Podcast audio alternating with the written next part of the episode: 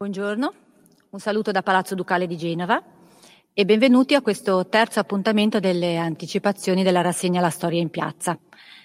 Intanto sono contenta di, di constatare e di rallegrarmi del fatto del, che siate collegati eh, un po' da, da, tutte le città e le regioni d'Italia e questo è una grande soddisfazione per noi in un'occasione come questa in cui non abbiamo potuto eh, condurre nostro, la nostra rassegna eh, in presenza qui a Palazzo Ducale, ma abbiamo in questo modo la possibilità di raggiungervi appunto anche in altri, in altri luoghi eh, del nostro paese. Quindi è questo un grande motivo di soddisfazione. Tra l'altro so che sono collegate con noi oggi anche ehm, tra le oltre 20 classi che si sono appunto iscritte, anche degli, degli istituti comprensivi e questo eh, ci fa molto piacere perché questa rassegna vorremmo che davvero riuscisse eh, a parlare a tutti gli studenti anche di diverse, di diverse età anche quindi a quelli più giovani delle, delle scuole.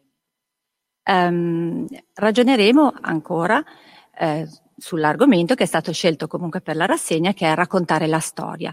Ho già accennato negli incontri precedenti, quelli con, le, con lo storico Carlo Greppi e con l'antropologo eh, Marco Aime, eh, di Cosa intendiamo con questo titolo, raccontare la storia? Lo ripeto solo brevemente per quelli che non hanno appunto, non erano collegati le volte scorse. Eh, il titolo raccontare la storia intende porre l'accento sull'aspetto eminentemente narrativo della storia. Eh, in pratica sottolineare il fatto che ehm, chi la racconta e il contesto in cui si colloca chi la racconta può imprimere un, un, un aspetto, un, un'atmosfera molto diversa alla storia che viene raccontata. Eh, e quindi proprio per questo abbiamo scelto di invitare a parlarne, di a ragionare con noi su questo tema, ehm, appunto studiosi di varie provenienze, di varie aree disciplinari, perché ci raccontassero quello che è il contributo della loro disciplina appunto alla riflessione storica. Oggi abbiamo invitato con noi Dario Fabri eh, che è un analista politico, eh, un consigliere scientifico della rivista Limes, eh, da pochi giorni anche vice direttore eh, della scuola, della non Accademia di Geopolitica di Limes, che ha appena inaugurato eh, a Roma, eh, che ci darà il suo punto di vista, il punto di vista della geopolitica sulla storia. Io ringrazio moltissimo Dario Fabri per aver accolto il nostro invito gli lascerei subito la parola per non rubare tempo eh, ulteriore con la domanda intanto che cos'è la geopolitica. Forse può essere eh, utile per gli studenti un eh, piccolissimo inquadramento di, questa, di quest'area e quale può essere il suo contributo appunto alla riflessione storica. Grazie. Parola, grazie. grazie. mi auguro mi, mi sentiate bene, buongiorno a tutti.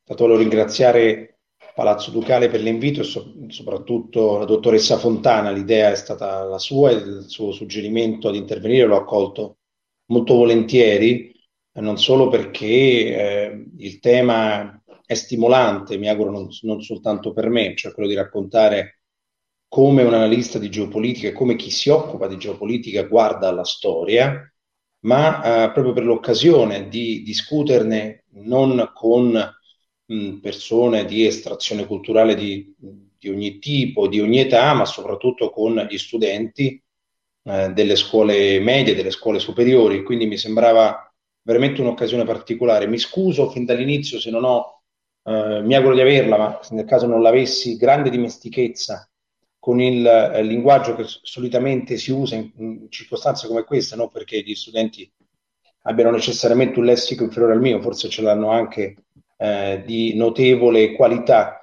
ma tendiamo spesso, un po' chiusi in una torre d'avorio, ad utilizzare dei termini tecnici, fra virgolette. Nel caso in cui mi scappassero, vi prego di avere pazienza, ma farò del mio meglio affinché la mia esposizione risulti più intellegibile possibile.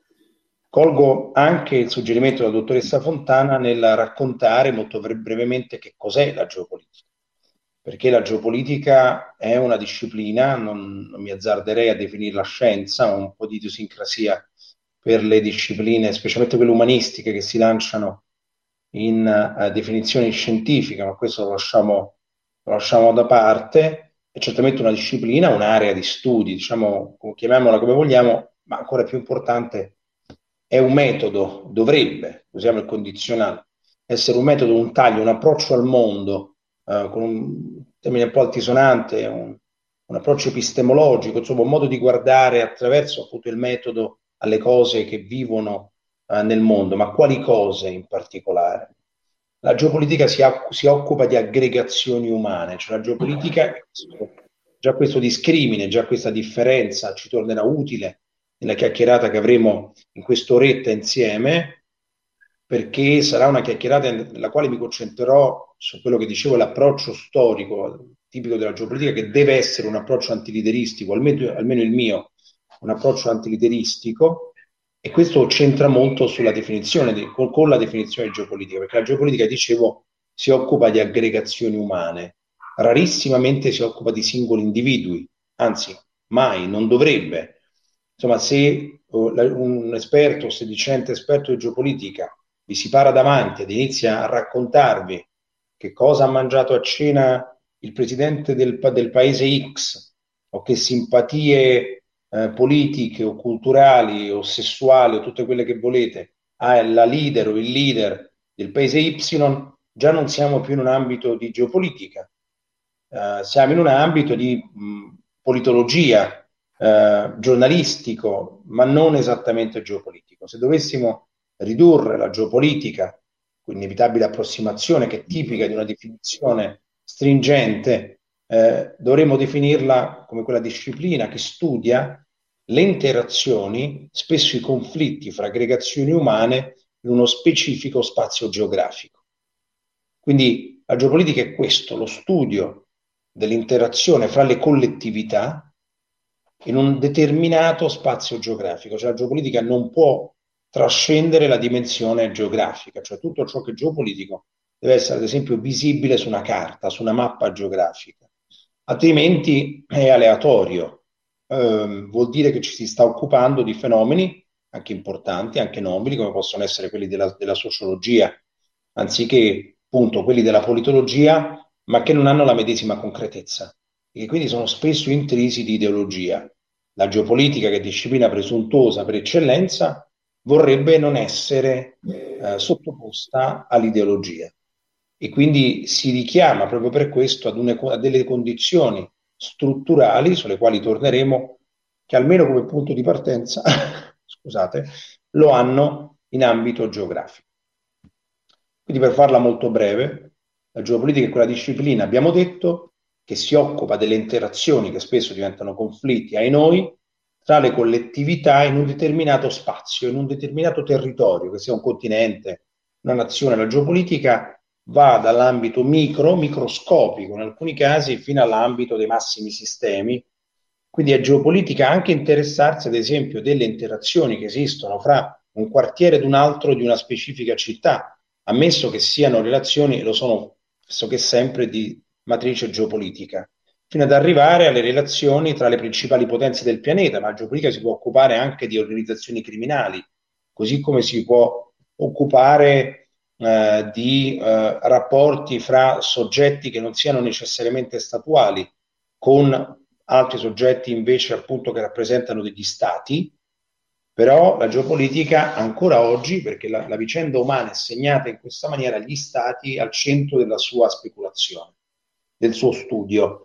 Dopo che ci hanno raccontato gli stati erano secondari, soprattutto alle nostre latitudini, laddove uno stato inevitabilmente, ma oggi non toccheremo questi argomenti, molto forte non può esservi, ci siamo convinti che gli stati fossero superati, ovviamente non è così, sono, campano bene, sono vivi e vegeti non ci abbandoneranno almeno per molti decenni e quindi la geopolitica deve necessariamente occuparsi di ciò che è concreto. Che approccio allora ha la geopolitica alla storia, che è il vero argomento di questa mattina?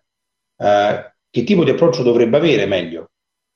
Um, intendiamoci, la geopolitica è, in quanto tale, nella sua definizione, una disciplina molto giovane.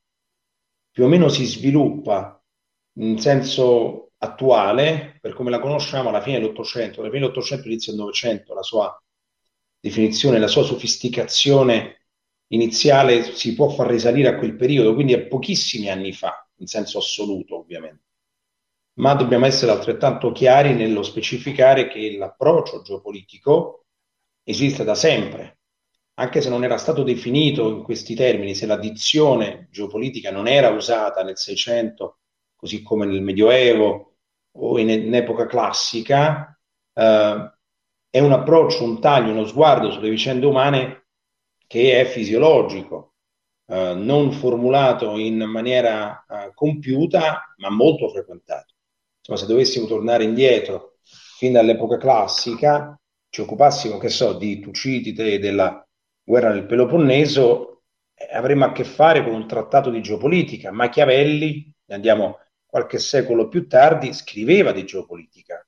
Il De Bello Gallico è un trattato di geopolitica e potremmo proseguire non soltanto in Occidente, peraltro.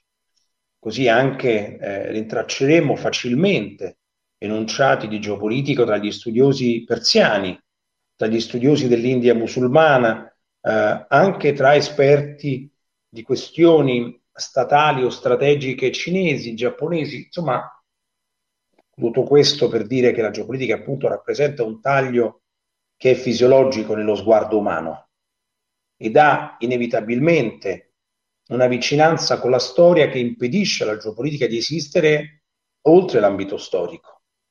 Mi spiego. Se è vero come è vero che è impossibile occuparsi di qualsiasi fenomeno umano senza sapere che cosa c'è stato finora, è altrettanto vero che non ci si può occupare di geopolitica senza avere uno sguardo sulla storia, è letteralmente impossibile. La geopolitica nasce come una forma di geografia politica, poi fortunatamente trascesa, nel senso la, geog- la geografia politica è oggi una disciplina che non c'entra quasi niente con la geopolitica ed è a mio avviso una disciplina molto deficitaria, sebbene sia la base anche per altri, per altri studi, però vale la pena ricordare che la geopolitica moderna, cioè quella di cui più o meno discutiamo oggi, questo forse interesserà soprattutto i vostri docenti che eh, immagino lo sappiano già, nasce eh, soprattutto in Germania la geopolitica come disputa tra professori di liceo, geografi e professori universitari che vedono il mondo in maniera differente e quindi sviluppano una disciplina eh, anche spesso in ambito liceale, quindi un po' ritorna alle origini questa mattina, eh, che poi vedete, scambiano per geografia politica, ma questo è un altro discorso e poi svilupperanno successivamente, non soltanto loro, si intende, in ambito geopolitico. Ma è evidente che già il richiamo alla storia che sto facendo in questo momento ci ricorda quanto la storia sia decisiva nello sviluppo della geopolitica. Perché stabilire che cosa è di una collettività e che cosa sarà, la geopolitica ha un ambito di previsione eh, del futuro inevitabile, anche a causa di un suo come dire, a volte smaccato di determinismo. Il determinismo è quell'inclinazione a stabilire che le cose saranno così necessariamente date le condizioni strutturali, ma questo lo lasciamo un po' da parte oggi. Quindi la geopolitica però ci serve a sapere che tende a divinare il futuro. Eh, molti analisti geopolitici si lanciano in previsioni a 30, 40, 50, 100 anni e voi lo capite da soli, questo ha un grande vantaggio perché fare una previsione qui a 50 anni, a meno che non sia la vostra età, uh, più o meno significa non risponderne uh, o lasciare che ne rispondano i figli, i nipoti, uh, ma al di là dell'aspetto legato al futuro, che è tipico della divinazione, della previsione geopolitica, è necessario per capire le collettività attuali tracciarne la traiettoria che le ha condotte fin qui. In termini ancora più semplici, indagarne la storia, altrimenti è impossibile avere cognizione di ciò che ci capita attorno nel presente. La stessa strategia, la geopolitica ovviamente si occupa molto di strategia, uno stratega deve avere necessariamente cognizione geopolitica, la stessa strategia è una disciplina che ad esempio ci serva questo questa mattina, e non molto altro, non abbiamo tempo e possibilità di indagare oltre, ma lo stratega e la strategia si occupano raramente di presente. Spesso strategia e tattica vengono confuse, si è convinti che siano quasi sinonimi nel, nel discorso pubblico, in quello giornalistico, anche accademico a volte, devo dire. In realtà strategia e tattica sono concetti molto distinti. Uno stratega si occupa appunto delle condizioni strutturali, cioè della struttura delle collettività e deve riconoscere, la strategia non si inventa ma va soltanto riconosciuta, ciò che una collettività deve necessariamente fare per seguire per sopravvivere, per ottenere e centrare i suoi bisogni primari, per, ai noi, siamo esseri umani, per imporsi sulle altre collettività, molto spesso per aumentare la sua sfera di influenza o semplicemente per non finire sotto l'influenza altrui. La strategia che si pone questi obiettivi deve avere una fortissima idea del passato, cioè lo stratega deve conoscere alla perfezione che cosa è stato di una, di una comunità, per riconoscerne appunto l'andatura e anche la traiettoria. Poi uno stratega mediamente salta totalmente il presente e si lancia nel futuro, cioè dato ciò che è stato finora e studiate le condizioni attuali, io stratega mi occupo di ciò che la collettività deve fare in futuro per raggiungere i suoi obiettivi. Quindi vediamo che nella strategia il collegamento tra passato, tra storia e futuro è immediato, anzi è talmente immediato che spesso appunto lo stratega salta totalmente il passato. Uno stratega è mediamente incompreso dai suoi contemporanei, quindi fa una vita pessima, che mh, vive nella uh, incomprensione di coloro che frequenta e spesso racconta un mondo che sarà necessario ma tra qualche decennio, che se però accolto dai suoi contemporanei vuol dire il miglioramento della traiettoria di una collettività. Ma questo appunto lo lasciamo da parte. Il tattico invece, che oggi ci interessa ancora meno, quindi proprio così, en passant, il tattico si occupa quasi esclusivamente di presente. Si inserisce in quella sfera temporale nella quale lo stratega non entra ma lo lasciamo appunto da parte. Ma quindi se la strategia e la geopolitica dipendono così tanto dalla storia, dallo studio di ciò che è stato di una collettività, la geopolitica appunto si occupa delle collettività, non si occupa di ecumene, cioè non si occupa di, di mondo in quanto tale. Anche qui, se voi trovate davanti, visto che la geopolitica purtroppo, per fortuna, va molto di moda, qualcuno che vi dirà essere un esperto di geopolitica e si definisce cittadino del mondo o si occupa soltanto di temi globali, i temi globali non sono geopolitici, perché sebbene esistano, tutte le collettività declinano il tema globale a modo loro. Paradossalmente la stessa pandemia, che è una definizione ovviamente di matrice greca, che indica l'universale, esiste in quanto tale perché riguarda il pianeta, ma viene declinata in maniera diversa da ogni collettività, cioè ogni collettività affronta l'epidemia o la pandemia, come la volete chiamare, in modo diverso. Quindi lo studio storico che si applica alla geopolitica è uno studio sempre particolare, uno studio che deve essere non presuntuoso, quindi non, non devi raccontare ciò che secondo noi riguarda tutti, tutti gli esseri umani, perché non è mai vero, perché gli esseri umani bisogna rispettarne il punto di vista, hanno percezione diversa delle cose, una percezione non individualistica. Ciò che è individualistico non conta mai niente nella storia degli uomini, conta se appartiene ad una collettività, cioè se sviluppa, se si sviluppa all'interno di un filone collettivo, cioè se appartiene ad un popolo, ad una tradizione, ad una civiltà. Altrimenti resta lettera morta, resta qualcosa di insignificante, sebbene affascinante come può essere il pensiero di un filosofo unico, ma non è eh, qualcosa che incide sulla storia se non appartiene appunto ad una comunità, se non viene adottato e poi trasmesso nelle generazioni da una comunità. Quindi la storia che la geopolitica va ad indagare è una storia, dicevamo, aggregata, sempre aggregata, ma di più. Il mio approccio personale alla storia è un approccio che, se dovessimo definirlo in termini semplici o semplicistici, fate voi, date l'accezione che volete, è un approccio, si direbbe, antilideristico, cioè eh, che trascende i capi, che trascende i leader, i monarchi, i presidenti, eccetera. Che cosa vuol dire? Abbiamo detto all'inizio che la geopolitica si occupa delle questioni strutturali di una collettività. Nel concreto questo significa che quando si studia una comunità, più che chiedersi chi la guida, quale partito la guida, eh, mm, non lo so, che tipo di ideologia è diffusa a livello di governo, la geopolitica sa che queste parti sono conseguenze delle condizioni strutturali e mai causa. La geopolitica respinge il principio di causalità che è quello della politologia, esattamente il contrario. La politologia è convinta che siano i partiti politici, che siano i leader a determinare gli eventi. Mm, per quanto mi riguarda, per la geopolitica questo è impossibile. ed è una delle grandi allucinazioni dello studio moderno, perché è una forma anche di pigrizia, perché è molto più semplice studiare che cosa vuole il partito X o Y, ci vogliono anche meno capacità, nel senso di approfondimento, che invece andare ad indagare le condizioni strutturali che hanno determinato l'avvento del partito X o Y. Non solo, la geopolitica in questa maniera non può avere facili ricette moralistiche, perché se la colpa o il merito è sempre di un leader, questo toglie qualsiasi responsabilità spesso alla collettività. Non a caso eh, capita che davanti a cambiamenti, a palingenesi, quindi a rinascite di una collettività attraverso un nuovo sistema politico, la colpa di ciò che è stato sia data esclusivamente al dittatore di turno, al presidente del consiglio di turno, eccetera. Quando non è possibile, non esiste nessun regime, anche il più oscurantista, che non abbia il consenso della comunità o che non ne sia espressione culturale.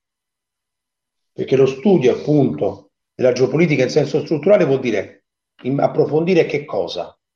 La demografia di una collettività, il codice antropologico, la pedagogia nazionale, studiarne l'economia, la storia, come detto, l'aspetto geografico, la percezione del mondo che ha una specifica comunità. Quindi come si racconta le cose che vede, spesso sappiamo che negli esseri umani conta più la percezione della realtà perché senza entrare in un ambito troppo filosofico, ma che ciò che noi viviamo sia realtà è comunque ancora disputabile, quindi la percezione che ne abbiamo è quasi più importante di ciò che esiste, che tanto non riusciamo ad indagare nella sua assoluta profondità, come sappiamo in quanto esseri umani, tutto ciò si studia a livello geopolitico di una, di una comunità. Mettendo insieme tutti questi parametri è un lavoro molto faticoso, come potete immaginare, si arriva a determinare la traiettoria che è presente e quella che immaginiamo sarà in futuro. È chiaro che per studiare questi parametri vuol dire anche studiare questi parametri come sono stati all'interno della comunità, come si sono evoluti, che passaggio hanno avuto ed è storia, inevitabilmente. È l'approccio alla storia della geopolitica. Quindi se io devo capire che tipo di condizione antropologica vive una comunità, che vuol dire nel concreto? Se è storica o post-storica, ad esempio uno dei discrimini classici della geopolitica è quello tra storicismo e post-storicismo. Di cosa stiamo parlando? Una comunità storica, una comunità che è convinta di esistere in un ambito di perseguimento della potenza, cioè convinta che le grandi imprese siano ancora nella loro disponibilità, che siano ancora possibili. È una società massimalista, la società storica, quindi crede nel, nei grandi traguardi, nelle grandi ambizioni, trascende l'economia, trascende la qualità della vita e persegue la potenza, cioè vuole rimanere nei libri di storia, vuole imporsi sugli altri, e noi l'essere umano, soprattutto quando si tratta di collettività, vive di guerre, come sappiamo purtroppo per noi, e si impone sugli altri, ma è massimalista nel momento in cui crede, per quanto possa essere sgradevole, ma tutte le grandi potenze ragionano in questa maniera, che i grandi traguardi siano ancora possibili, che non si debba soltanto vivere di, mas- di minimalismo, quindi di individualismo, di economia, di qualità della vita, ma anche a costo di avere una qualità della vita inferiore, un'economia inferiore, si vogliono perseguire grandi traguardi. Una società storica è quindi una società che ha in testa l'obiettivo di restare nei libri di storia di segnare la sua epoca come egemone del suo tempo, come massima civiltà del suo tempo, in senso assoluto, culturale anzitutto, ma anche di egemonia, di potenza, di imposizione sugli altri. Questo è l'approccio storico di una comunità. L'approccio post-storico di una, di una comunità, che per noi, ripete, è una differenza, un discrimine, una distinzione fondamentale quando si guarda una comunità. Un geopolitico si deve sempre chiedere se vive in dimensione storica o post-storica la nostra società, quella italiana, ovviamente vive in dimensione post-storica, è una società minimalistica, che crede che la grande storia sia superata, anzi sia anacronistica, sia fuori dal tempo. Cioè la potenza tout court, la potenza in sé, è qualcosa di superato. Noi ne siamo convinti. Peccato, per fortuna fate voi, che le grandi potenze del pianeta vivono esattamente di parametri opposti, cioè vivono di potenza e sono l'avanguardia del nostro tempo e considerano noi anacronistici. In realtà il postoricismo, quindi vivere in maniera minimalistica, occuparsi soltanto di traguardi più o meno individuali legati appunto alla qualità della vita, all'economia, ai grandi temi globali che si scambiano per assoluti, quando appunto le potenze si declinano invece ognuna a modo suo e l'una contro l'altra, prendiamo la condizione climatica, che le grandi potenze utilizzano le une contro le altre, altro che questione universale. I russi tifano per il surriscaldamento globale, gli americani lo utilizzano per colpire la produzione industriale cinese o quella tedesca, ma noi siamo convinti che tutti gli esseri umani abbiano il medesimo approccio al surriscaldamento globale alla questione climatica, lo siamo perché siamo post-storici. Quindi crediamo che la potenza e il perseguimento di questa, per quanto sgradevole sia, sia qualcosa di superato, che invece è esattamente ciò di cui vivono i principali paesi del pianeta. Come vedete, il discrimine tra storico e post-storico si fa già davanti ai nostri occhi di geopolitici come essenziale. C'è da dire che il post-storicismo è legato a due condizioni tipiche che sono da un lato l'età mediana della popolazione. Più anziana è la popolazione, come la nostra, il nostro paese con un'età mediana molto alta, paese che l'altra è il più alto del pianeta, più alta è l'età mediana, meno si vive nella storia, più si è convinti che la grande storia sia finita, che non ci riguardi più, che non tornerà più. Ovviamente la nostra è una sospensione, ai noi o per fortuna la storia tornerà con la sua violenza anche alle nostre latitudini, ma l'elemento demografico, soprattutto anagrafico, è decisivo nell'approccio post-storico a cui se ne aggiunge un altro, tutte le collettività, i paesi, le nazioni, chiamatele come volete, che sono parte di una sfera di influenza altrui, che non sono sovrane in assoluto, come la nostra, che è dentro la sfera di influenza americana, che siamo parte dell'impero americano, non possono essere storiche, sono sempre post-storiche. Perché la grande storia, cioè il perseguimento della potenza in assoluto, della gloria, si sarebbe detto con un termine tanto siamo tutti seduti, mi auguro nessuno cadrà dalla sedia, la gloria che è ciò che perseguono le grandi collettività ancora oggi nel 2021 del, del pianeta, cioè rimanere nella storia, restare come assolute la gloria, il perseguimento della potenza ai satelliti di un impero come l'Italia, come sono tutti i paesi europei che fanno parte dell'impero americano, la grande storia è preclusa, perché la potenza è preclusa ai satelliti. E quindi si vive, si dice, in ambito post-storico, cioè la convinzione che la storia sia finita e che ne resti soltanto quella attuale, anzi con una idea di fine, di progresso infinito, che è esattamente contraria all'avanguardia del pianeta, cioè le grandi potenze la pensano esattamente al rovescio da noi, cioè credono ancora nella violenza, nella, nella potenza, nell'imposizione, nella storia per ciò che è sempre stata tra grandi nazioni, ma noi siamo convinti che siano anacronistiche, cioè che l'avanguardia del pianeta, che è sempre data dai paesi più importanti, per noi è anacronistica, cioè per noi è fuori dalla storia, quando ovviamente per loro esatt- vale esattamente il contrario. Allora che cos'è l'approccio antilideristico alla storia? Vuol dire non occuparsi della storia come si fa convenzionalmente. Chiunque studia la storia, e bisognerebbe farlo di più visto che non è frequentatissima in Italia, affronta però un processo che è sempre legato ad epopee, ad epoche segnate da leader specifici. Quindi c'è, eh, non lo so, l'Inghilterra del re X o Y, l'America di Obama, l'Italia di Cavour, la Francia di Napoleone, potremmo proseguire all'infinito, ovviamente. Uh, tu, tutto ciò che volete, metteteci dentro tutti gli esempi che vi vengono in mente, sono sempre segnati dall'avvento, dalla presenza di un leader. E qui ovviamente c'è il limite a volte della storia dello storico che non ha cognizione geopolitica e che quindi vede essenzialmente nel leader l'artefice del suo tempo, il che è impossibile nella storia dell'uomo. Per carità, un leader può essere la persona giusta al momento giusto e quindi incidere sugli eventi, ma non può esistere senza l'apporto della comunità che presiede. Come dicevamo all'inizio, studiare le caratteristiche strutturali di una, di una collettività è l'obiettivo principale della geopolitica. Così questo uh, approccio, questo metodo si applica anche alla storia. Stabilire la traiettoria, ciò che è stato di una comunità, vuol dire indagarne gli aspetti strutturali che hanno poi prodotto un certo leader. Un leader è un essere umano, quindi non crea l'ambiente che lo circonda se non in parte. ma a livello culturale nel prodotto. Una determinata comunità genera un sistema istituzionale, se può farlo liberamente, spesso le viene imposto da una potenza esterna, ma se può farlo liberamente, lo genera in base al momento culturale, storico, non storico, che vive, economico, che vive dal rapporto con i suoi vicini, con i nemici, con gli alleati, eccetera.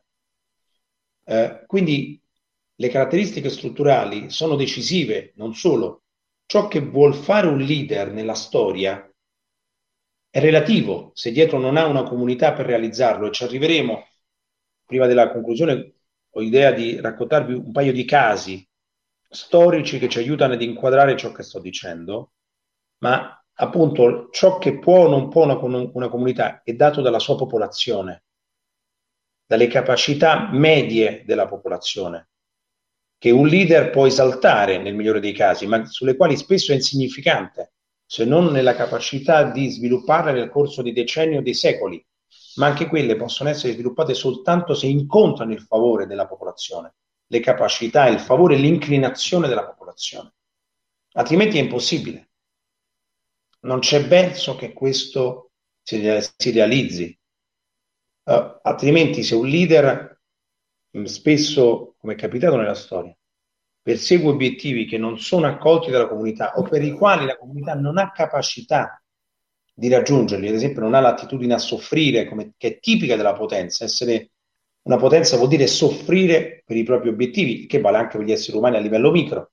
Come dicevamo, tutto ciò che è aggregazione umana, che lo studio della geopolitica può essere ricondotto al micro, cioè le aggregazioni sono composte da esseri umani. Di ciò che vale per un'aggregazione, per una, per una collettività, vale anche per un essere umano singolo, sebbene non conta nella nostra discussione. Quindi se una, una collettività che ha grandi ambizioni, che persegue grandi traguardi, tende a soffrire, cioè è consapevole che per arrivare a grandi traguardi c'è un elemento di sofferenza, di impegno massimo, anche di violenza, questo lo sappiamo anche noi da singoli esseri umani, insomma, più ambizioso è un essere umano, più sa che i traguardi che si pone sono molto alti, più sa che dovrà faticare per raggiungerli, dovrà soffrire per raggiungerli. Se questa inclinazione non c'è in una collettività, così come non c'è in un singolo, è impossibile se non è presente in una aggregazione che un leader possa raggiungere gli obiettivi che si è messo in testa, se appunto la comunità non lo segue, non ha le capacità. La geopolitica studia quelle capacità quelle inclinazioni. Si chiede a livello storico se in un determinato momento c'erano o non c'erano e perché hanno determinato e quali erano quelle, quelle attitudini, quello sviluppo culturale, quello sviluppo tecnico, tecnologico, economico, eh, psicologico, demografico di una collettività che poi ha prodotto un certo esito, del cui il leader è soltanto l'aspetto scenografico. La geopolitica non può concentrarsi sull'aspetto soltanto geografico, su cui, scenografico, su cui invece si concentra molto spesso la storia. Perché la geopolitica deve indagare le tendenze di base, quelle che restano oscure e che invece determinano gli eventi. Ciò che un'elite specifica ha in testa di fare anche a livello culturale non può realizzarsi se dietro non ha una popolazione e se non ha una specifica popolazione, una popolazione che ha una certa attitudine, come dicevamo. Faccio due esempi prima di arrivare alla conclusione e lasciare spazio poi nell'ultimo quarto d'ora, come d'accordo con la dottoressa Fontana, alle vostre domande eh, o eh, richieste di chiarimenti, eccetera. Dicevo, di, avevo intenzione di eh, portarvi due esempi per capire di che cosa stiamo parlando. Due esempi peraltro cronologicamente non lontani. Uno dei grandi, passaggi antropologici di una collettività, un passaggio quasi disumano, è quello da potenza terrestre a potenza marittima. Uh, Palazzo Ducale ovviamente a Genova, quindi non esattamente un luogo uh, che non conosce la potenza marittima, ma diventare per l'appunto una talassocrazia, cioè una, una collettività che basa la sua visione del mondo sul mare, la sua potenza sul mare, se l'incipit del nostro discorso era legato alla parte aggregata, niente di più aggregato è lo sforzo di trasferimento che può compiere una collettività da potenza terrestre a potenza marittima. Per compiere tale passaggio è necessario un afflato antropologico specifico della comunità. altrimenti è impossibile che questo avvenga. Indipendentemente da ciò che decide un leader, è impossibile che realizzi il suo obiettivo senza l'apporto della collettività. E gli esempi che volevo portarvi sono appunto due su questo filone, non lontanissimi nel tempo. Il primo è quello legato ad Elisabetta I d'Inghilterra, quindi quella vera, non Elisabetta, quella attuale, la grande regina d'Inghilterra. Siamo nel XVI secolo, quando appunto l'Inghilterra si mette in testa di diventare una potenza marittima che poi svilupperà nel XVII secolo, quindi siamo a cavallo successivamente eh, tra questi due periodi. Per quanto possa sembrarci strano, perché la Gran Bretagna ovviamente è un'isola, l'Inghilterra fino ad allora non era una potenza marittima, anzi, aveva notevole paura dei flutti, notevole paura de- del mare. Uh, decide in quella fase, decidono i Tudor in quella fase di trasformare l'Inghilterra una potenza marittima perché controllare il continente europeo non era possibile. Anzi, il terrore che dal continente europeo arrivassero invasioni era troppo forte. Nel momento che gli inglesi non potevano dominare il continente, era necessario lanciarsi sui mari per creare un diaframma, un ostacolo alle invasioni nella manica, potenziali invasioni dell'Inghilterra dal continente. Uh, l'idea di spingersi verso, verso questo era un'idea che nasce inevitabilmente in un'elite, che è quella della corte monarchica, che viene immediatamente cavalcata da Elisabetta. L'idea è quella appunto di tramutare gli inglesi in un popolo marittimo, in un popolo di marinai, pronti ad andare per mare. Andare per mare vuol dire non andare per mare basta, vuol dire rovesciare il punto di vista che si ha sul mondo, cioè guardare la terra dal mare, quindi perdere la cognizione delle cose che si ha normalmente, che un essere umano ha normalmente, per cui il passaggio è quasi disumano, dicevo. Le civiltà che hanno realizzato il passaggio marittimo si contano sulle punte delle dita. Sono veramente pochissime, da Atene a Roma, all'Inghilterra, al Giappone, eh, agli Stati Uniti. Raccontiamo non a caso alcune delle civiltà, se non tutte più importanti della storia.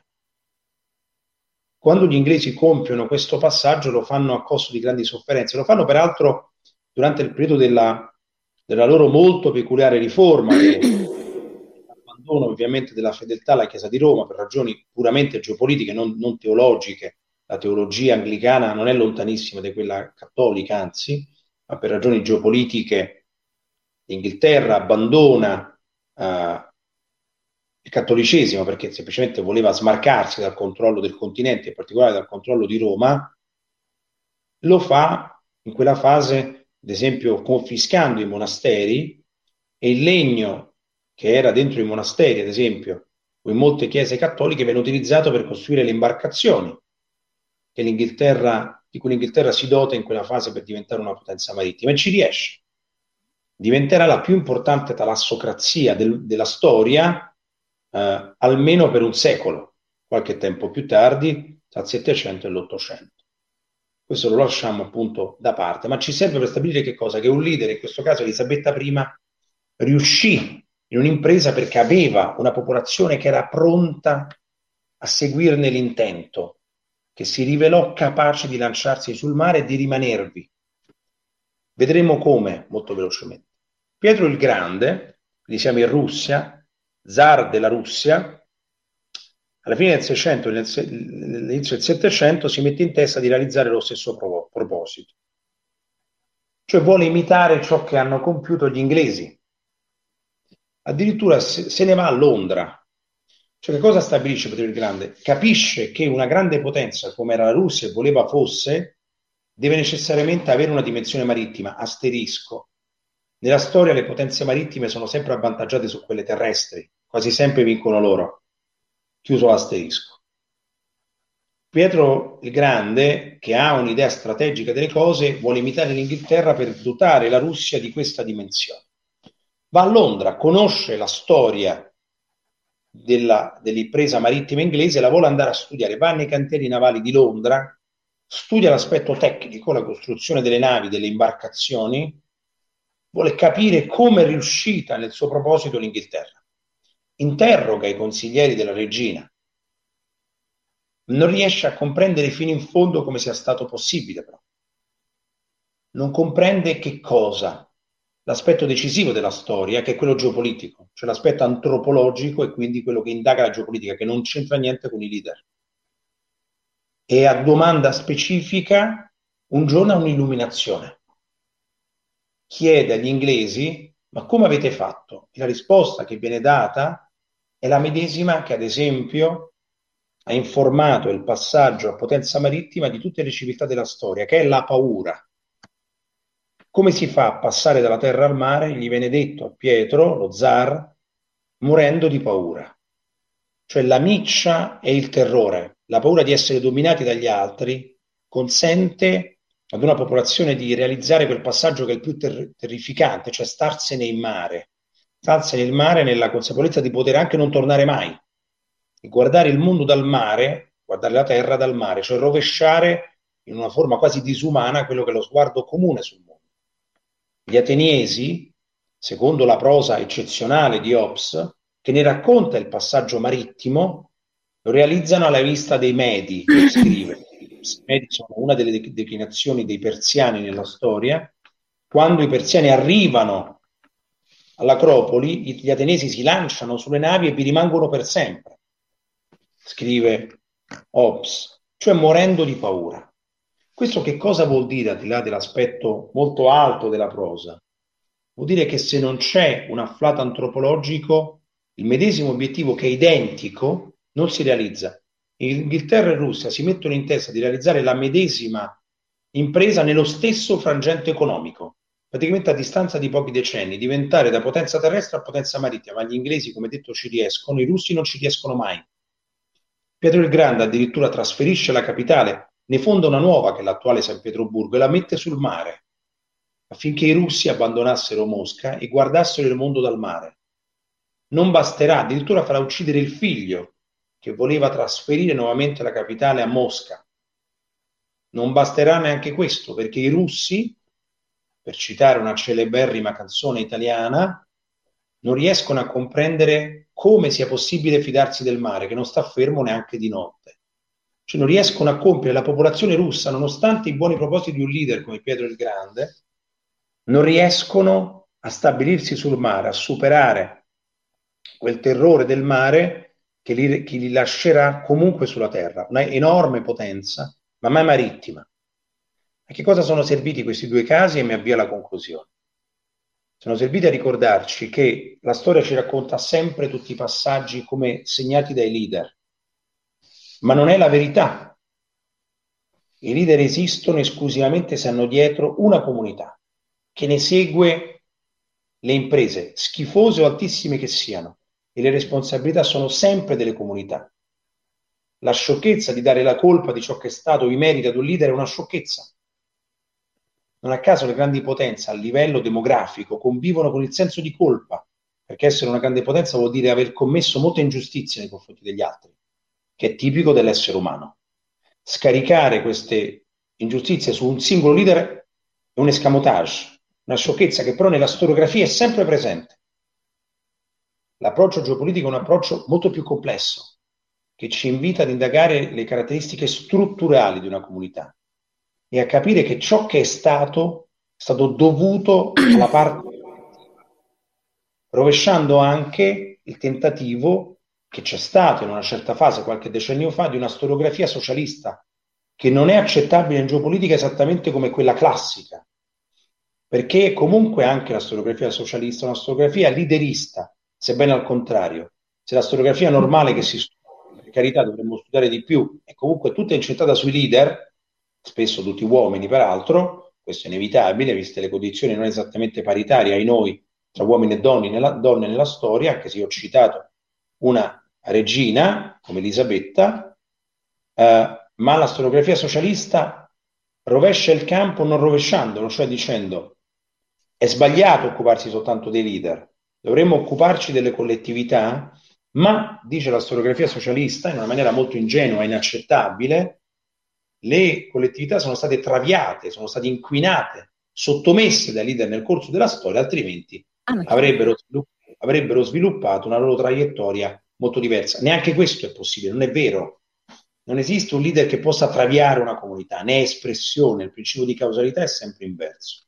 Quindi non so se ho reso l'idea di quale sia l'approccio geopolitico alla storia, ma questo è lo studio delle caratteristiche strutturali di una collettività.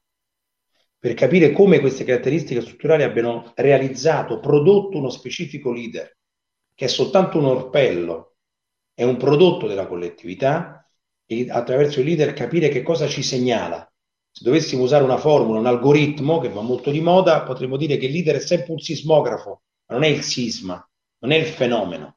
Ecco, la storia vuole studiare il terremoto, almeno dovrebbe studiare il terremoto, ma se vuol farlo deve allacciarsi all'approccio geopolitico, che è quello che trascende il leader e che si concentra sui fenomeni in quanto tali. Io mi fermo qui visto che mancano appena dieci minuti alla fine di questo incontro e sono a disposizione per i vostri interventi. Grazie Dario Fabri. Sono arrivate un po' di domande in effetti durante la tua, la tua conversazione e questo tema del, dell'antiliderismo devo dire che ha suscitato le maggiori ehm, dubbi e richieste di chiarimenti, però inizierei dalla prima domanda eh, sì. che ci è arrivata, che è eh, quale oggi eh, si può ritenere la più grande potenza marittima e quale quella terrestre? ma questo è molto semplice, poc'anzi potenza marittima sono gli Stati Uniti, altrimenti non ci sarebbe la globalizzazione. La globalizzazione non è nient'altro che il controllo dei mari e degli oceani da parte degli Stati Uniti, punto, non è altro. Come saprete, tutte le merci viaggiano al 90%, 90% delle merci di cui disponiamo nel mondo oggi viaggia via mare, ancora il 90%. Gli Stati Uniti controllano gli stretti e gli istmi, che sono i colli di bottiglia attraverso i quali è necessario passare, e per questo esiste un mercato unico che è quello della globalizzazione che finirà quando appunto gli Stati Uniti non saranno più la principale potenza marittima del mondo. Quella terrestre, la principale potenza marittima terrestre, è sempre gli Stati Uniti, ma se dovessimo trovare un secondo posto, altrimenti non vivremo nell'era americana se ci fosse una potenza terrestre che possa essere almeno alla pari degli Stati Uniti, al secondo posto probabilmente dovremmo mettere qualcuna tra la Russia e la Cina, ma sono a distanza siderale dagli Stati Uniti, una classifica quasi soltanto per il gusto di farlo. Grazie. Ecco, poi il discorso del, del leader, appunto. Hai, spiegato molto chiaramente appunto come il leader sia in realtà più il prodotto del contesto in cui vive, eh, però eh, tutto sommato il leader, eh, eh questa è una sintesi di alcune domande che sono arrivate, il leader ha delle intuizioni, eh, deve avere mm. delle caratteristiche personali, un carisma personale. Eh, come si com- combinano queste due caratteristiche? Cioè il fatto di essere il prodotto di un, di un contesto, ma allo stesso tempo tante volte incidere in maniera determinante sul contesto. In maniera determinante il leader non incide mai sul contesto, anche se noi abbiamo questa illusione perché siamo esseri umani, questo ci tranquillizza e soprattutto ci impigrisce, ci consente di non studiare ciò che è più complesso, cioè la parte strutturale. Il leader può e deve avere delle intuizioni, ma se non sono accompagnate da, da ciò che ha intorno, restano quelle che restano. Mm, ci sono casi velleitari di grandi leader che non hanno trascinato dietro di sé una collettività, perché la collettività non aveva le caratteristiche per seguirlo, molto, molto semplicemente. Uh, non può essere soltanto opera di un leader, non è proprio possibile.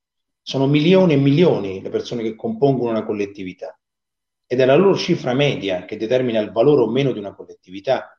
Altrimenti, se noi continuiamo in questa illusione, non riusciamo a capire perché ci sono collettività che nella storia restano preminenti ed hanno ondate di leader cretini e intelligenti, insignificanti e validissimi, ma restano alla testa, all'avanguardia della civiltà perché la cifra media della popolazione è quella che va studiata, è molto complicata, soprattutto rovescia ciò che è la nostra formazione classica, ma è ciò di cui noi viviamo in geopolitica, è ciò che ci consente, la geopolitica è spietata, ciò che io dico si deve verificare.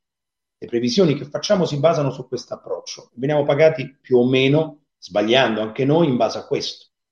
E vuol dire studiarne le caratteristiche strutturali. Se io dicessi ciò che capita agli Stati Uniti è dovuto a Trump o Biden, non ha valore perché non è così quando ad esempio facciamo l'esempio di un leader molto divisivo come Trump, che cosa tra- rappresenta Trump? Trump viene eletto non per sue caratteristiche personali, se non quelle legate alla comunicazione politica, perché Trump incarna la fatica imperiale degli Stati Uniti, che oggi sarebbe un po' complicato da spiegare, ma questo tipo di approccio ci consente di, di fare che cosa? Quando viene eletto Trump, caso specifico toccava a me, quindi l'ho scritto io, ma questo ha poco valore, scrissi chiaramente che ciò che voleva realizzare Trump non era possibile. Trump annunciava che cosa? La riduzione del deficit commerciale degli Stati Uniti, quindi rendere gli Stati Uniti un paese esportatore. Scrissi che non si poteva fare.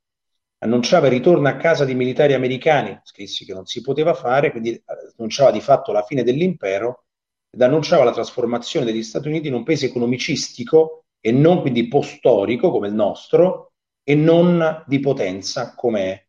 E non si poteva fare, scrissi. Ovviamente non è accaduto. Il deficit commerciale con Trump è aumentato invece che diminuire. I militari americani, tranne l'ultima fase di campagna elettorale, sono rimasti gli stessi in giro per il mondo. Gli Stati Uniti non sono diventati un paese economicistico, anzi non producono quasi niente, la manifattura americana non c'è. Questo perché la condizione strutturale del paese è una condizione legata alla potenza, non all'economia. Che ciò che voglia fare un leader, come in questo caso, non ha valore. È chiaro che è esattamente il contrario di ciò su cui siamo stati formati, ma che infatti non ci fa intelleggere la realtà. Spesso però è più utile, nel senso è più rassicurante, di questo io me ne rendo conto.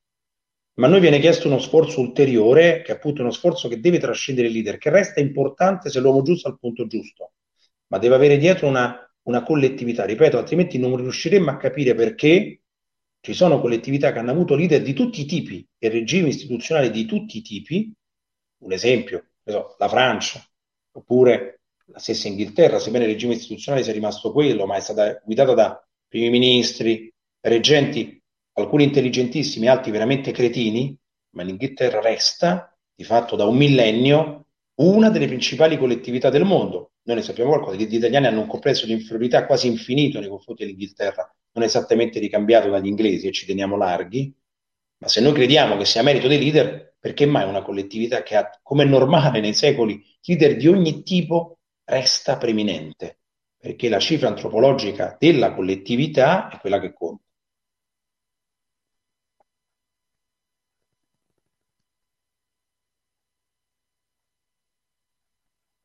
Ah, ok. Dunque, ci sono ancora, rispo- ancora domande, vabbè, ne hai già abbastanza esposto, però ne ripeto ancora una. Mm. Pensa che chiunque possa essere leader o ci siano, come spesso mi piace pensare, ehm, che ci siano persone più portate a guidare una massa? Beh, insomma, questo sì, si lega a anche un altro discorso sulla propaganda, l'importanza della propaganda nel potere di influenzare e smuovere le masse. Questo è un altro discorso, che il leader debba, debba essere carismatico e avere grandi qualità, siamo d'accordo. Il punto non è stabilire se un leader sia o meno valido, ce ne sono di ogni tipo, e quanto incide sulla traiettoria, se può incidere veramente quanto crediamo sulla traiettoria. E questo è un altro discorso. Uh, velocissimo altro esempio, Erdogan. Che cosa produce Erdogan? Che a noi viene raccontato come un cattivone, lo sarà anche, oggi ci interessa poco in, questo, in questa discussione. Erdogan è il prodotto di che cosa? Le masse anatoliche, cioè quelli, quelle che vivono in Anatolia, nella parte centrale profonda della Turchia, hanno sviluppato nel corso dei decenni, anzi si sono affrancate nel corso dei decenni dal complesso di inferiorità che hanno avuto a lungo nei confronti delle elite di Istanbul, che sono più laiche. Noi diremmo filo occidentali, sebbene nei limiti, intendiamoci, che per decenni hanno dominato, dalla fine della prima guerra mondiale, per intenderci, dalla, dalla riforma voluta da Kemal Atatürk, hanno dominato fino a 40 anni fa, 30 anni fa, la Turchia. Che cosa succede? Che le masse anatoliche che sono più prolifiche, che hanno una visione del mondo più dura, più conservatrice, hanno smesso quel complesso di inferiorità verso l'elite di Istanbul e hanno deciso di prendere in mano le redini del paese si sono dotate di un leader che poteva essere anche un altro, che è Erdogan. Ma senza questa traiettoria che è necessario studiare, infatti è stata prevista prima, nel corso dei decenni, se no chi studia solo i leader cade dal pero, vede l'avvento di un leader e non capisce da dove viene. Il nostro mestiere è capire prima gli eventi. Infatti prima è stato pronosticato che la Turchia avrebbe seguito questa traiettoria, perché le masse anatoliche, che sono quelle che contano, avevano questa visione del mondo si stavano imponendo sulle elite di Istanbul e si sono dotati di un leader che era loro funzionale, cioè un politico capace è cosciente di non creare la storia. Ci sono molti politici che credono di essere artefici e finiscono umiliati dalla storia, ne abbiamo molti anche alle nostre latitudini. Un politico capace capisce il milieu culturale che ha intorno, le circostanze che ha intorno, ci vuole grande sensibilità. Il vero mestiere del politico è questo, avere la grande sensibilità di capire ciò che ci capita attorno e farsene portatore. Prendere le istanze che spesso non sono le sue, anzi non sono quasi mai, mai le sue, e cavalcarle. Quello che fa Erdogan con le masse anatoliche, cioè il principio di causalità, è esattamente rovesciato rispetto a quello che crediamo. Altrimenti non siamo in grado di fare previsioni. Noi le previsioni dobbiamo azzeccarle, quindi studiare le caratteristiche strutturali è fondamentale.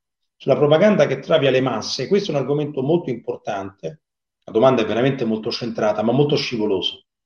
Perché spesso nel determinare che la propaganda travia le masse è uno, un approccio snobistico ed è un approccio ancora peggio, è un approccio negazionista della realtà le masse non sono così inquinabili come crediamo. Il loro sentimento, le loro istanze non sono così condonabili come noi immaginiamo. La vicenda delle fake news, che un giorno ci spiegheranno perché false notizie va detto in inglese, ma questo è tipico della, del nostro approccio italico, ma la vicenda delle false notizie in realtà è uno strumento per negare la cogenza delle masse, semplicemente perché le masse vanno dove l'elite non vuole perché spesso perseguono istanze che le elite considerano schifose. Si può anche discutere se le istanze che una massa persegue non sono mica sempre tutte corrette, spesso possono essere anche becere, ma sono esistenti. Nessuno le ha traviate in quanto tali. Francesco De Gregori, citiamo un pezzatore che non è esattamente geopolitico, in una sua canzone, forse la migliore, che la storia siamo noi, lo spiega chiaramente e dice perché la gente quando si tratta di scegliere di andare ha sempre gli occhi aperti e sa benissimo cosa fare, quelli che hanno letto un milione di libri e quelli che non sanno nemmeno parlare. In questi pochissimi versi c'è esattamente un approccio antilideristico alla storia, che è esattamente ciò che abbiamo raccontato oggi, che si smarca dall'approccio paternalistico di violenza nei confronti delle masse, che è quello delle fake news, sono state pensate dalle elite in molti casi, anche in buona fede, intendiamoci, per negare la cogenza delle masse, semplicemente perché la collettività spesso persegue istanze che a noi fanno schifo, o non ci piacciono o non consideriamo valide. Spesso possono anche essere becere, possono essere anche sbagliate, ma non gliele ha messe in testa nessuno. I sentimenti di una collettività esistono spesso in quanto tali, possono essere manipolati? Certamente sì, ma non crediate che siano così facilmente manipolabili come pensiamo. Traduco ancora e chiudo. Eh, le collettività non sono sceme, gli esseri umani non sono mediamente cretini. Anche se spesso ciò che vogliono non ci piace, non vuol dire che qualcuno gliel'ha imposto, gliel'ha messo in testa. È contrario a ciò che ci aspettavamo, ma questo è un altro discorso. Certo, è un'assunzione di responsabilità a questo punto, tra l'altro. Eh, stanno arrivando moltissime altre domande, di cui una eh, si riferisce alla risposta di prima.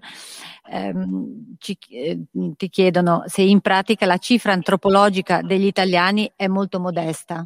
Si faceva riferimento appunto al confronto con, la, con quella degli, degli inglesi.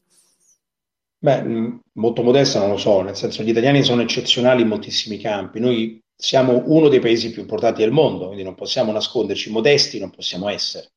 Uh, in assoluto lo siamo, in senso relativo, quando poi ci rapportiamo alle principali collettività del pianeta, lì fatichiamo, quindi non siamo tra le primissime, ma siamo certamente una collettività molto capace, altro che, altrimenti discuteremo di ben altro questa, questa mattina. La nostra cifra antropologica è legata ad un paese vagamente senescente, molto anziano, infragilito dall'età, inevitabilmente, che quindi è minimalista perché anziano. Insomma, una persona anziana lo è anche rapportata al micro per forza, non è che pensa di avere chissà davanti chissà quali traguardi, non ha più la forza per perseguirli. Ma no, la nostra cifra antropologica non è così bassa come a volte pensiamo di credere. Abbiamo molti difetti, questo sì. Un'altra domanda invece sul discorso delle potenze marittime. Oggi la Russia sta di nuovo provando a diventare una potenza marittima tramite l'accesso al Mar Artico sempre più accessibile con lo scioglimento dei ghiacci? Eh, che belle domande che ci sono questa mattina, direi tutte quante e di questo vi ringrazio.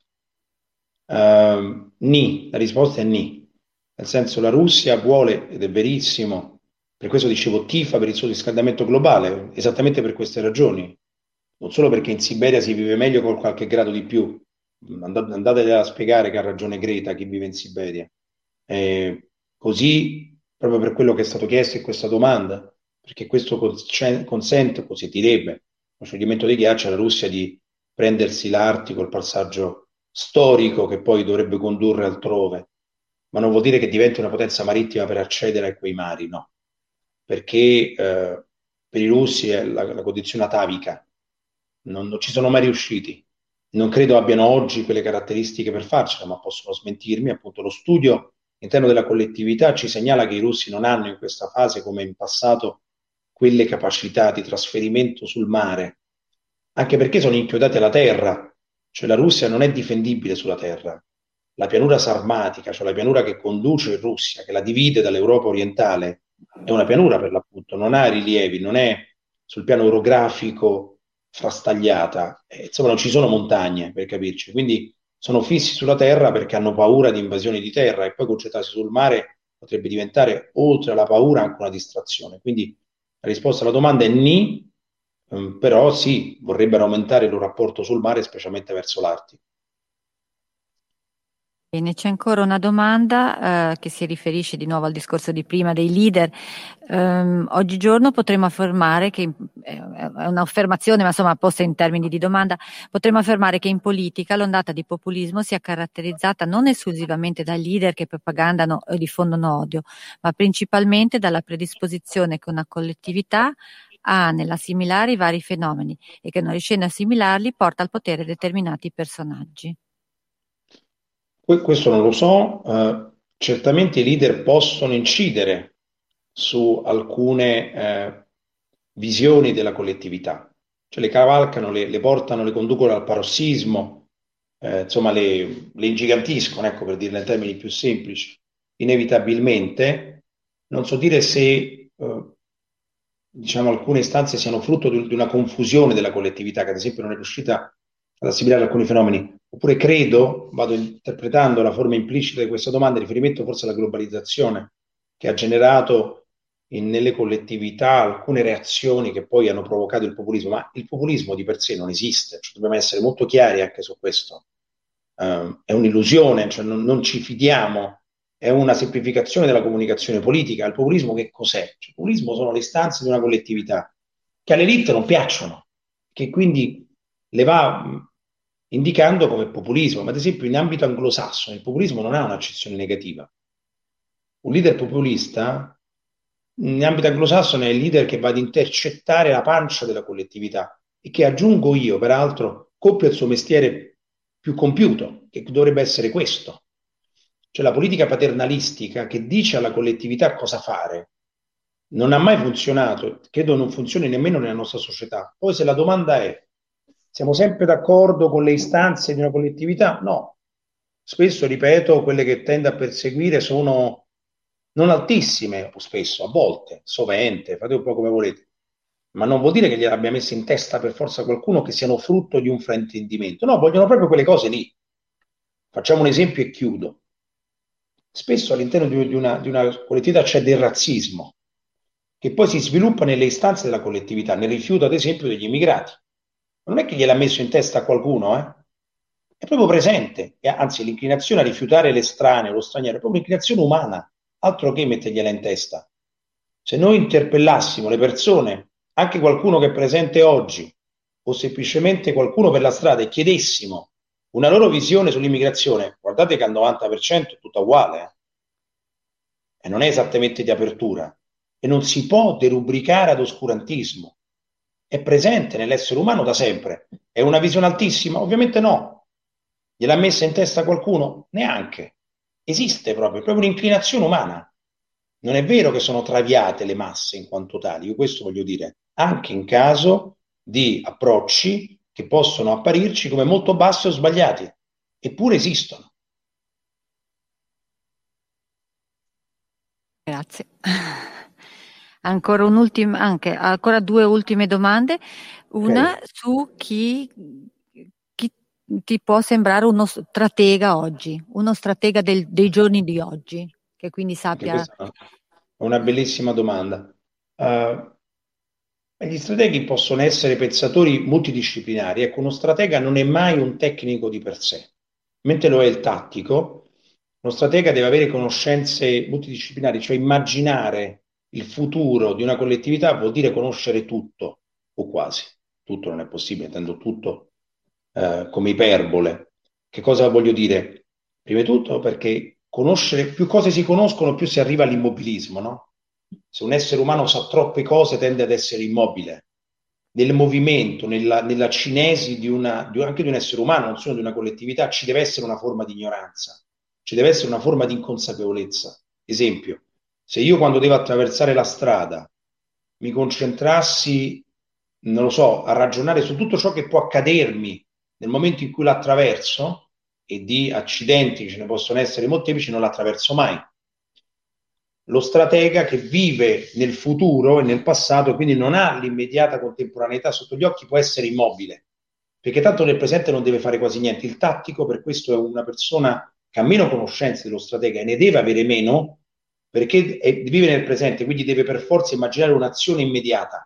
Quindi non può conoscere tutto, perché se conoscesse tutto sarebbe immobile. Quindi uno stratega di oggi è una persona che ha una conoscenza multidisciplinare ed è più o meno un bigliacco, o comunque una persona che inevitabilmente pondera ogni azione, ma è geniale in assoluto ed immagina il futuro. Viene in mente un americano che si chiama George Friedman, che collabora spesso con noi, che è un, uno stratega puro da questo punto di vista, ma se noi prendessimo, ed è un signore di formazione filosofica, ma se noi prendessimo ad esempio altri casi, viene in mente Kojev, che era un puro filosofo, ma era certamente uno stratega.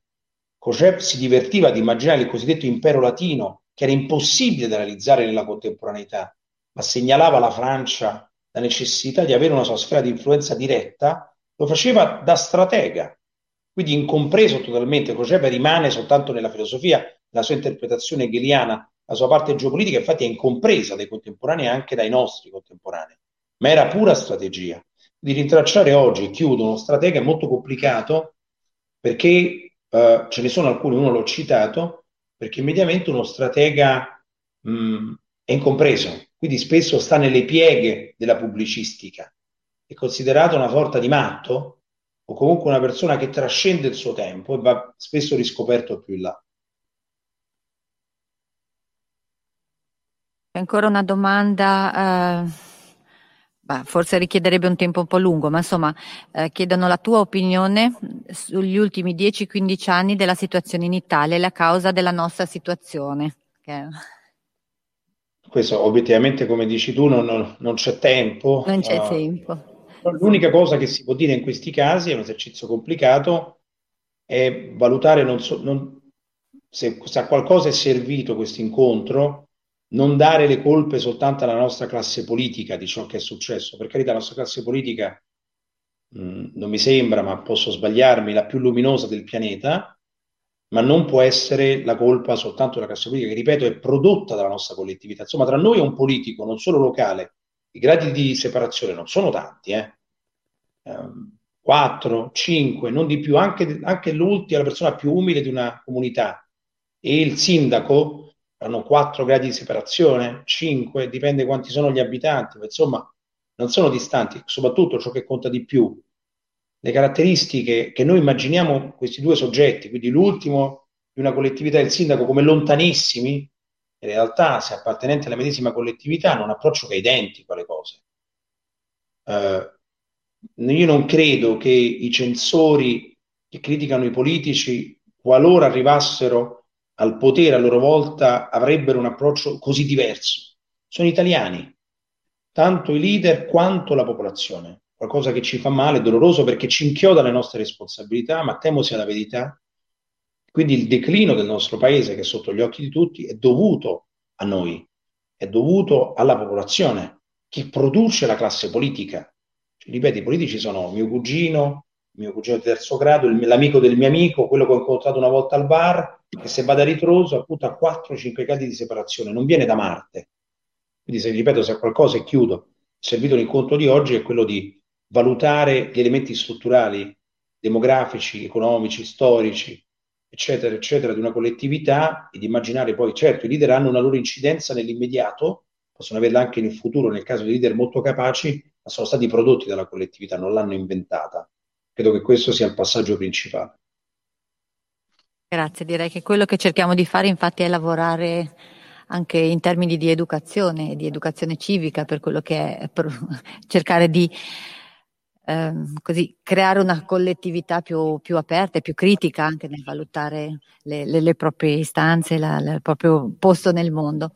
Un'ultimissima domanda che dichiara, diciamo che eh, rivela l'attenzione che questo incontro ha, ha suscitato, è un, uno studente di Ceva che ci chiede quale sono le facoltà universitarie che più indirizzano lo studio della materia geopolitica. Quindi diciamo che...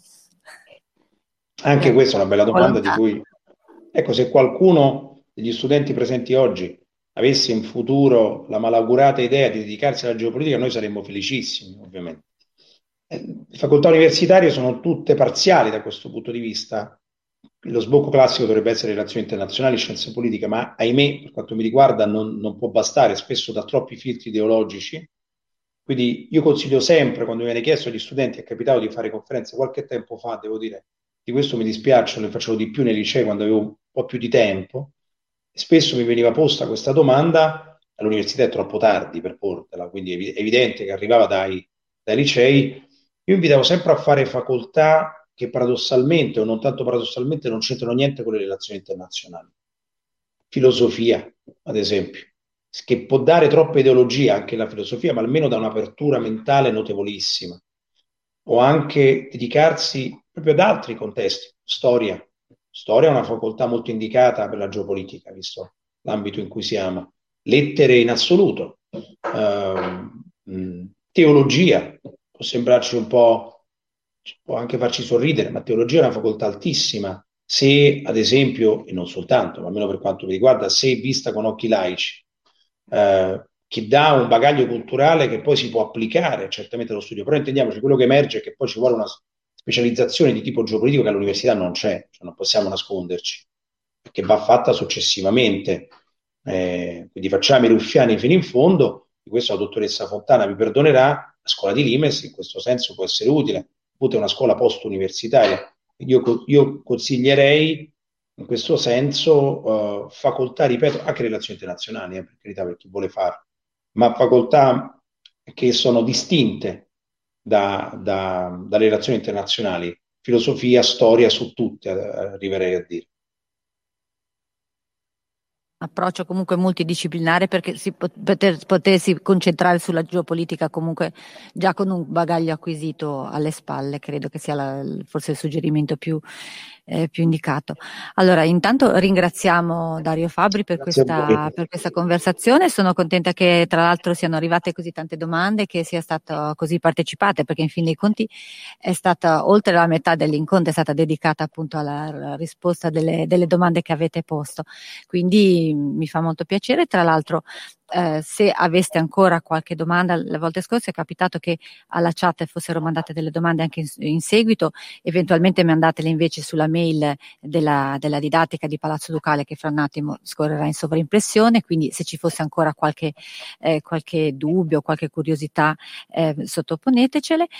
Um, vi eh, invito tra l'altro a andare a riguardare eh, la registrazione delle, degli appuntamenti delle scorse settimane, sia quello con Carlo Greppi che con Marco Aime, eh, che più possono, se ve le foste perse nelle, nelle, settimane scorse, sono presenti sul nostro sito, appunto sotto le, la voce La Storia in Piazza, sul nostro canale di YouTube.